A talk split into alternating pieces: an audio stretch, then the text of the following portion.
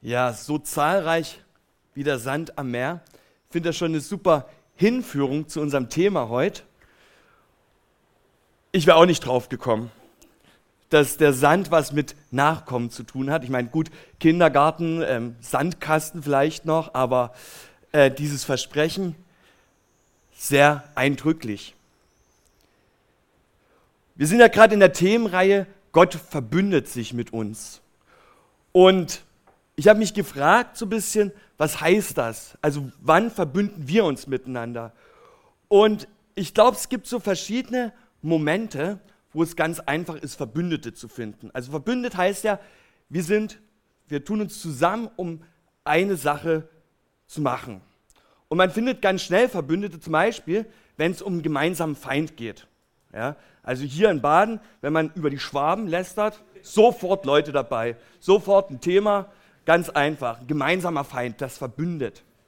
Ja? Oder beim Fußball, ja, da verbündet man das auch, ja, VfB, scheiße, ne? will keiner was mit zu tun haben. Es verbündet, bei den meisten zumindest. Ja? In der Schule, also ich arbeite in der Schule, bin oft da, erlebe ich auch immer wieder, wie sich ähm, die Schüler verbinden. Also da ist zum Beispiel ein Lehrer, den sie nicht mögen, da verbünden sie sich dagegen. Und dann höre ich das immer wieder, was sie sich ausdenken und aushacken gegen den Lehrer. Oder, was mir oft passiert, ist auch, wenn sie irgendwelchen Blödsinn aushacken. Und man will dahinter kommen, wer war's? Ja, da sind die größten Feinde auf einmal verbündet und man kriegt nichts raus. Keine Chance. Man verbündet sich. Gott verbündet sich mit uns. Und in der Psychologie hat man auch überlegt, was sind so äh, Sachen, wo wir miteinander verbünden uns? Was, was sind so die Ursachen dafür? Und man hatte drei Dinge herausgefunden, also ich habe drei gefunden, wo man sagt, das ist typisch für eine Verbündung, also egal ob es jetzt zwischen Mann und Frau ist oder eine Freundschaft, aber es sind so drei wesentliche Merkmale, womit man sich verbündet oder die da sind. Das erste, das ist eine Nähe. Ist ja ganz logisch, wenn man den anderen nicht kennt, kann man sich auch nicht mit ihm verbünden sondern man braucht den anderen, ne? ist klar. Man braucht die Nähe. Damit ist gemeint nicht nur die körperliche Nähe, also dass man zusammen ist, sondern auch, dass man sich austauschen kann, dass man über bestimmte Sachen reden kann.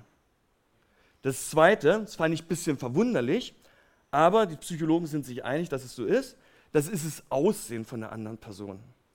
Also wir Menschen sind so im Schubladendenken drin und wenn wir jemanden sehen, geht oft, meistens, so eine Schublade auf und zack, steckt der drin. Und je nachdem, was wir für Erfahrungen gemacht haben, was wir für ja, Verbindungen mit bestimmten Aussehen haben, ist die Schublade auf und entweder suchen wir die Nähe oder wir lassen es. Je nachdem. Ja, aber das ist wichtig, dass wir, äh, wenn wir uns verbünden, dass das Aussehen stimmt. Und das dritte ist eine Ähnlichkeit. Das heißt, es müssen so ein paar gemeinsame Punkte sein, gemeinsame Interessen, irgendetwas Gemeinsames. Wenn diese drei Dinge erfüllt sind, dann verbünden wir Menschen uns. Dann verbünden wir uns.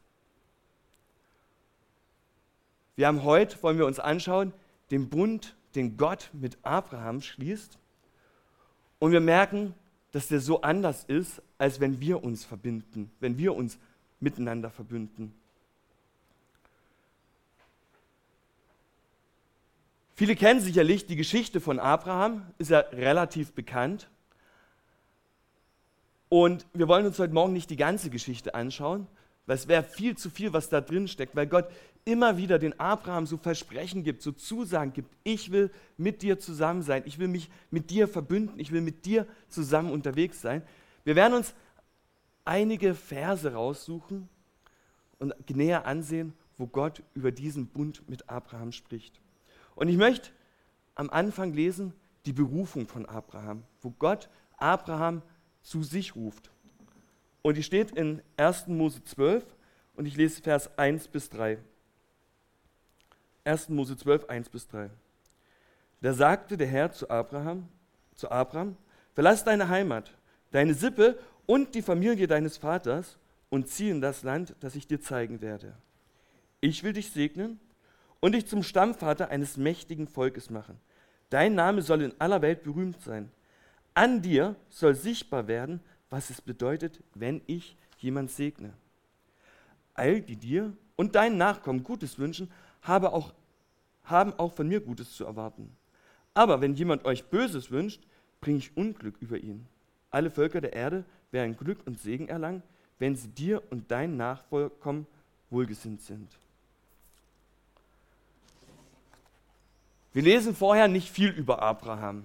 Und ich finde das erstaunlich, wenn wir die ersten elf Kapitel der Bibel lesen. Ja, da geht es ja so, wie Gott die Welt schafft, alles perfekt. Die Menschen, Adam und Eva, in dieser innigen Gemeinschaft mit Gott waren und dann die Sünde in die Welt kam. Also die Menschen gesagt haben, ich will nicht auf Gott vertrauen, ich will selbst bestimmen, wo es lang geht. Und dann so Stück für Stück man wegkam von Gott. Und Abraham, von dem lesen wir nicht viel vorher, sondern es steht einfach nur, Gott sprach zu Abraham. Also Abraham hieß er ja früher, Gott hat ihn dann umgenannt. Abraham, mein Vater ist erhaben und dann Abraham, ein Vater der großen Nation, ja, wieder mit diesem Sand zu tun. Abraham wohnte irgendwo im heutigen Irak, war angesehen, wohlhabend, Hirte, Nomade. Und ich habe mich gefragt, warum sucht Gott gerade Abraham heraus? Und wir lesen es nicht. Wir finden keine Antwort drauf, sondern Gott sucht einfach Abraham raus und sagt, mit dir will ich jetzt einen Neuanfang machen. Und interessant ist, in dem Kapitel vorher lesen wir vom Turmbau zu Babel. Der ist ja auch sehr bekannt, ja, dass die Menschen sich zusammengetan haben, gesagt haben, wir wollen ein Riesenbauwerk bauen, wir wollen ja, bis zum Himmel, wir wollen Gott sehen. Und dann kommt Gott aus dem Himmel und muss erstmal gucken, was die Menschen da machen. So, ach süß, so, ne? Sandburg vielleicht, von der Art her. Und Gott verwirrt die Sprachen und sagt, die Menschen sollen sich nicht mehr zusammentun. Ja, das ist die Ausgangssituation, das ist das, was wir vorher lesen. Und wir merken, wie die Menschen immer weiter wegkommen von Gott, wie die Sünde, ja, das, was uns von Gott trennt, das, was nicht nach dem Willen Gottes ist, wie das immer weiter sich ausbreitet von Kain und Abel, ja, Brudermord. Dann Noah hatten wir das letzte Mal schon gesehen, wo Gott Gericht übt über die Erde und wieder ein Versprechen gibt. Und es wird immer schlimmer, es wird nicht besser, sondern die Menschen sind immer noch sündig. Und Gott muss Gericht wieder üben und alles geht auseinander. Und man könnte sich fragen, ja, ist jetzt Gott die Menschheit egal? Will er nichts mehr mit den Menschen zu tun haben? Und dann in diese Geschichte hinein auf einmal ein Mann, den er sich beruft, mit dem er redet und sagt, hey, mit dir will ich einen Anfang machen. Ich will dich wieder zurückbringen. Ich will durch dich wieder die Leute zurückbringen in meine Gemeinschaft, in das, was ich von Anfang an geplant habe. Ja, die Theologen, die sagen so, in dieser Geschichte von Abraham ist die Urgeschichte, also der Sündenfall, die Entstehung der Schöpfung und die Heilsgeschichte, Gottes Eingreifen in die Geschichte. Ja, das geht so ineinander über. Und jetzt zeigt Gott, wie wieder eine Möglichkeit da ist, rauszukommen aus dem sündigen Leben. Und eigentlich ganz unspektakulär, was wir lesen, ja? Ein Auftrag, geh raus, verlass alles das, was du kennst. Das ist der Auftrag, den Abraham hat. Und dann gleichzeitig ein Versprechen. Ist noch gar kein Bund, den Gott hier mit Abraham schließt, sondern erstmal nur, nur ein Versprechen, das er Abraham gibt. Und in der ganzen Geschichte von Abraham sind es drei Dinge, die Gott Abraham verspricht. Drei Sachen, die Abraham bekommen soll. Das erste sind die Nachkommenschaft. Ja, wo er an anderer Stelle dann sagt, sie soll so zahlreich sein wie Sand am Meer, wie die Sterne am Himmel. Das zweite ist ein Land. Das Land, ja, Abraham soll losziehen, er kommt nach Kanaan hinein und er durchstreitet das Land und dann sagt Gott, und das schenke ich dir, das will ich dir geben, dein Nachkommen. Und das dritte, was Gott ihnen verspricht, ist der Segen. Die ersten zwei Dinge aus Abrahams Sicht eigentlich unmöglich. Ja? Abraham war 75 Jahre alt, als Gott mit ihm redet. Und eigentlich ist es kein Alter, wo man große Aufbrüche macht. Also das Einzige, wo man vielleicht aufbricht, ist ins Alterspflegeheim. Der einzige Umzug. Aber jetzt nochmal einen ganz neuen Anfang mit Kindern, eher unwahrscheinlich. Und dass er überhaupt Kinder bekommt, dass er ein Land bekommt, wo ja das bevölkert ist, eigentlich aus menschlicher Sicht unmöglich. Gott verspricht Abraham Dinge, die nicht, aus menschlicher Sicht, nicht möglich sind, die nicht einhaltbar sind. Und Gott sagt, ich will dafür sorgen. Und das Dritte, was er ja sagt, ist der Segen. Ich habe mich gefragt, was ist überhaupt Segen? Was kann man damit verbinden? Segen heißt Anteil bekommen an der göttlichen Gnade, an der göttlichen Kraft. Ja? Gott hat den Menschen geschaffen, um mit ihm in Beziehung zu leben. Und der Mensch, Adam und Eva, hat Gott gesagt, ich will, ich will mein Leben selbst bestimmen. Ich will dir nicht vertrauen. Ich will es selbst in die Hand nehmen. Und Segen heißt, wir können wieder in diese göttliche Beziehung hineinkommen. Wir können wieder in eine Gemeinschaft mit Gott hineinkommen. Und das ist das, was Abraham schenken will. Und auch das ist wieder aus menschlicher Sicht unmöglich, weil Gott ist heilig und Gott sagt, ich kann mit Sünde nichts zu tun haben. Menschlich unmöglich, in die Gemeinschaft mit Gott hineinzukommen. Und doch verspricht es Gott und sagt, Abraham, ich will dir Land geben, ich will dir Nachkommen geben und ich will schenken, dass du wieder in die Gemeinschaft mit mir hineinkommst.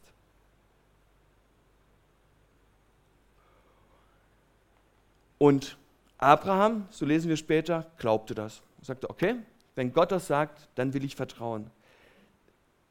Krass eigentlich, ja, er hatte vorher noch nichts oder nicht viel von Gott gehört. Er lebte in Umfeld, wo es viele Götter gab. Jeder hatte so seinen regionalen Gott, seinen Familiengott.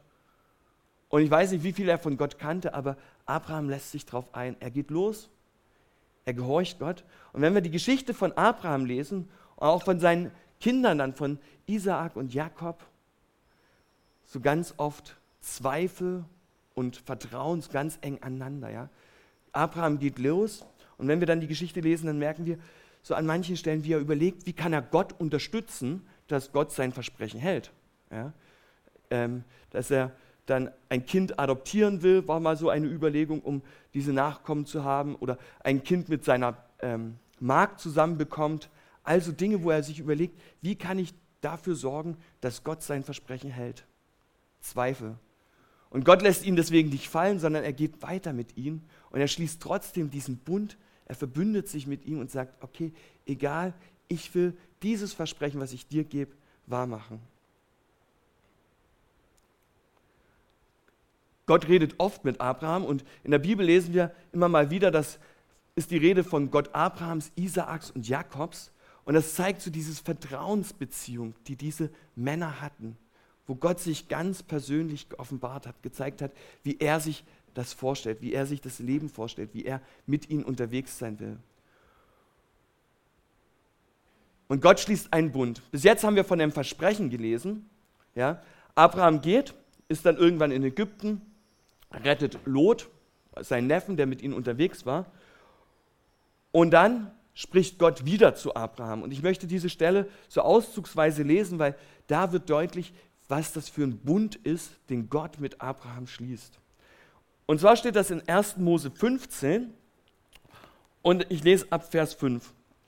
Also Gott spricht, ich muss das noch kurz erklären, Gott spricht mit Abraham und sagt, hey, du kannst mir ganz vertrauen und dann fragt Abraham oder macht Abraham den Vorschlag, ich könnte ein Kind adoptieren, damit du dein Versprechen mit den Nachkommen wahrmachen kannst.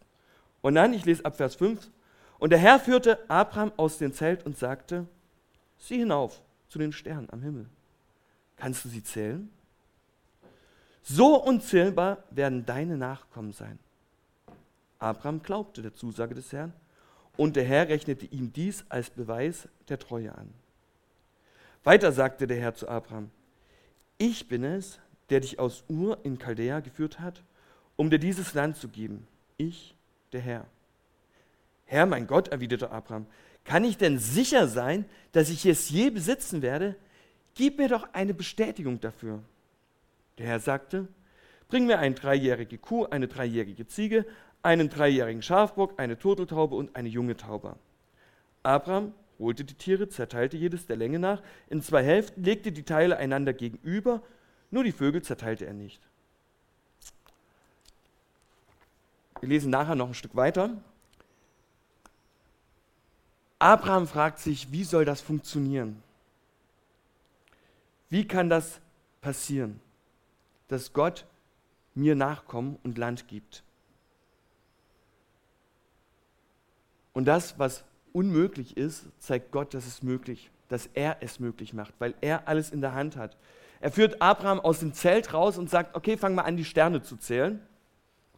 Und Abraham merkt, unmöglich eigentlich. Und dann kommt wieder dieses Versprechen, später auch mit dem Sand am Meer. So zahlreich sollen deine Kinder sein, dass man sie nicht zählen kann. Und Abraham überlegt sich, ja, wie soll das funktionieren? Und vielleicht hört man da auch so ein bisschen Zweifel raus, wo er sagt, ey, ich kann mir das nicht vorstellen, Gott. Guck mal, ich bin schon so alt.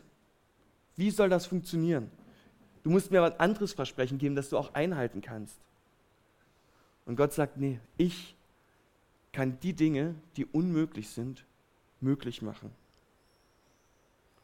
Und dann lässt Gott sich ein. Und er sagt, also Abraham fragt nach einem Zeichen und dann sagt Gott, er soll ihm Tiere bringen.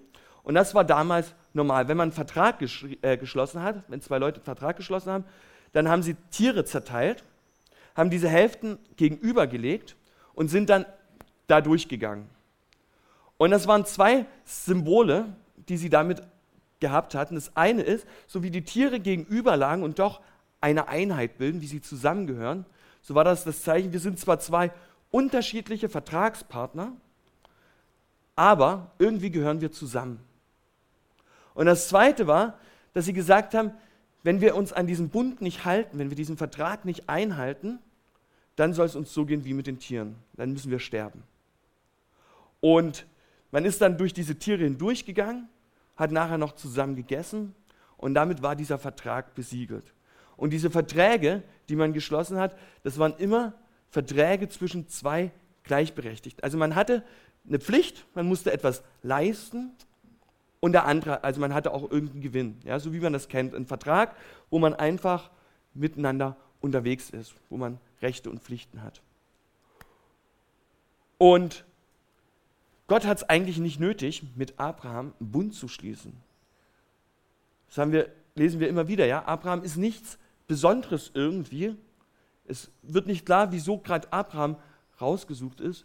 Und doch sagt Gott, okay, ich will mit dir einen Bund schließen. Und Gott hätte es nicht mal nötig gehabt, diese äußeren Zeichen mit diesen Tieren, irgendwie zwei Hälften, da ähm, hinzulegen, hätte er nicht mehr nötig gehabt, da durchzugehen, oder das überhaupt in Erwägung zu ziehen, sondern er sagt, okay, ich weiß, das ist das, was du kennst und das ist mein Versprechen, dass ich diesen Bund halten will. Und deswegen lasse ich mich auf solche menschlichen Dinge auch ein und sage, okay, wenn dir das hilft, mir zu vertrauen, dann will ich es tun.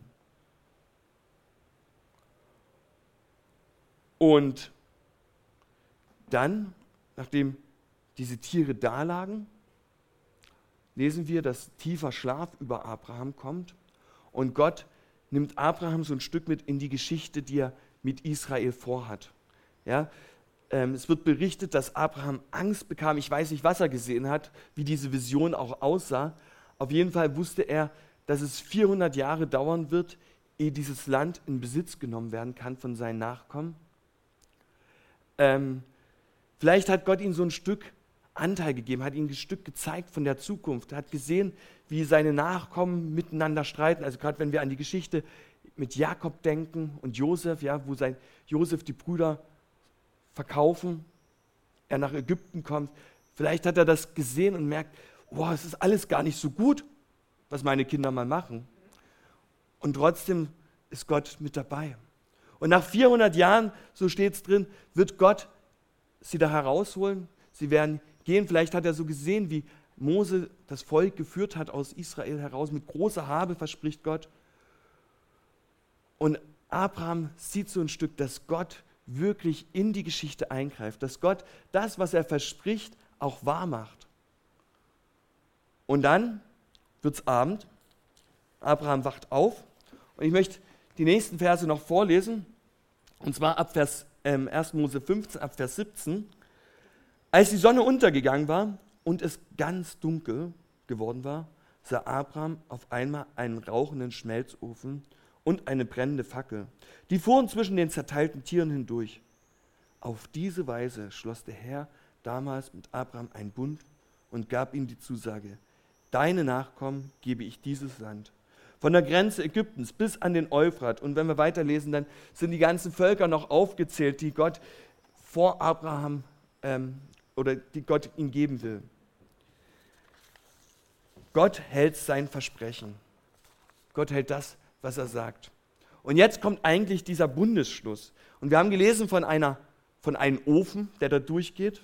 Ofen eigentlich ähm, Rauch, ja, und eine Feuerfackel, so ein Symbol auch für Feuer, für Gottes Herrlichkeit und Gottes Gerechtigkeit und Gottes Gericht. Gott selbst geht zwischen diesen Fackeln hindurch. Und als ich das gelesen habe, dachte ich, stopp, da fehlt was. Also, dass Gott durchgeht, ist ja gut, aber normalerweise gehen die beiden Vertragspartner zusammen durch. Hier an dieser Stelle geht nur Gott durch. Gott schließt mit Abraham einen Vertrag, schließt mit Abraham einen Bund. Und die Pflicht, die Abraham hat, ist nichts. Er sitzt daneben, sieht, wie Gott durchgeht und Gott verpflichtet sich selbst, dieses Versprechen wahrzumachen, dass Abraham Nachkommen bekommt, dass Abraham Land bekommt und dass Abraham wieder an dieser göttlichen Gemeinschaft Anteil hat. Gott selbst verbürgt sich dafür. Gott selbst sagt, ich, ich bin bereit dafür zu sterben, um dieses einzusetzen, um dieses einzuhalten. Ich bin bereit, alles zu machen, damit dieser Bund erfüllt wird. Und Abraham hat überhaupt keinen Anteil dran. Abraham hat keine Pflicht, Abraham muss nicht irgendwas machen, sondern er sieht, wie Gott sich selbst verpflichtet. Und ganz ehrlich, so wie Abraham herausgerufen wurde, ohne dass er was dafür konnte, genauso kann er nichts dafür tun, dass Gott diese Versprechen hält. Er kann von sich aus nicht irgendwas machen, dass er in die Gemeinschaft mit Gott wieder hineinkommt. Er kann von sich aus nichts machen, dass er das Land bekommt. Und er kann von sich aus auch nicht dafür sorgen, dass er Nachkommen bekommt. Alles drei Dinge, die Gott verspricht, die nur von Gott aus kommen können. Und Abraham glaubte. Abraham sagte, okay, ich bin, ich will vertrauen. Ich will vertrauen, dass Gott das, was er verspricht, auch wirklich einhält. Und diesen Bund, den Gott mit Abraham schließt, ist eigentlich ein Gnadenbund. Das heißt, ein Geschenk. Ein Geschenk, wo wir nichts machen können. Und er verspricht Abraham, in dir sollen die Menschen, die vorher einfach so in alle Windrichtungen zerstreut wurden, die sich nicht mehr miteinander verstanden haben, die jeder eine andere Sprache gesprochen haben, die will er wieder vereinen. Durch Abraham. Durch den Segen, durch diese Gemeinschaft, die in Gott möglich ist. Dadurch soll wieder diese Gemeinschaft miteinander auch möglich sein. Und das ist wieder ein Versprechen, wo Abraham nichts dafür tun kann sondern dass Gott einhalten muss. Den ganzen Bund, den Gott mit Abraham schließt, ist ein Bund, wo Abraham einfach nur daneben sitzt und sieht, wie Gott etwas macht. Wie Gott ein Versprechen gibt und wie Gott sagt, ich will mich dafür verbürgen, ich will alles dafür einsetzen, dass das erfüllt wird. Und ganz ehrlich, wenn wir an uns heute denken, dass Gott uns gerufen hat zu sich, dass wir in sein Nachfolge leben dürfen, dass wir Kinder Gottes sein dürfen. Das Neue Testament spricht immer wieder davon, ja, dass wir Kinder Gottes sind. Welchen Anteil haben wir dran? Genauso wie Abraham. Wir können nichts dafür tun. Wir können nicht Gott irgendwie imponieren und sagen, boah, jetzt musst du aber stolz auf uns sein oder jetzt musst du doch uns da ähm, rufen, sondern genau wie bei Abraham, es ist Gottes souveräne Handeln, Gottes Souveränität, die drüber steht. Und mich bringt das echt immer wieder in Anbetung, dass ich denke, wer bin ich, dass Gott mit mir Gemeinschaft haben will. Es führt mich zu einer totalen Anbetung. Und Abraham konnte nichts dafür und Gott greift ihn raus und wir können genauso wenig etwas. Und Gott will mit uns Gemeinschaft haben. Und dieser Segen, den er Abraham verspricht, der gilt für uns heute auch noch. Ja, in dir sollen gesegnet werden. Wir dürfen wieder Anteil haben. Wir dürfen wieder mit dabei sein an dieser göttlichen Gemeinschaft. Weil Jesus auf die Erde kam. Ja, dieser Nachkomme, der hier schon so ganz leicht angedeutet wird, weil Jesus auf die Erde kam und für uns am Kreuz gestorben ist. Deswegen dürfen wir auch wieder in diese Gemeinschaft mit Gott kommen. Und deswegen ist dieser Bund oder diese Geschichte, ja, ist eigentlich eine Familiengeschichte, die wir lesen von Abraham, nicht irgendeine alte Geschichte, die vor vielen tausend Jahren passiert ist, sondern die Geschichte, die mit uns heute auch noch etwas zu tun hat. Gott verbündet sich mit uns. Und ja, wir haben eigentlich nichts, was uns irgendwie für Gott attraktiv macht. Ja? Wir sind nicht in der Nähe, vielleicht gut aussehend noch, aber ähm, wenn wir bei den Psychologen bleiben, aber ähm, wir haben auch keine Ähnlichkeit mit Gott, nicht wirklich. Und Gott will trotzdem diese Verbindung mit uns eingehen und sagen, ich will mich mit dir verbünden. Ich will mich mit euch verbünden. Und das kann uns doch eigentlich nur in die Anbetung führen.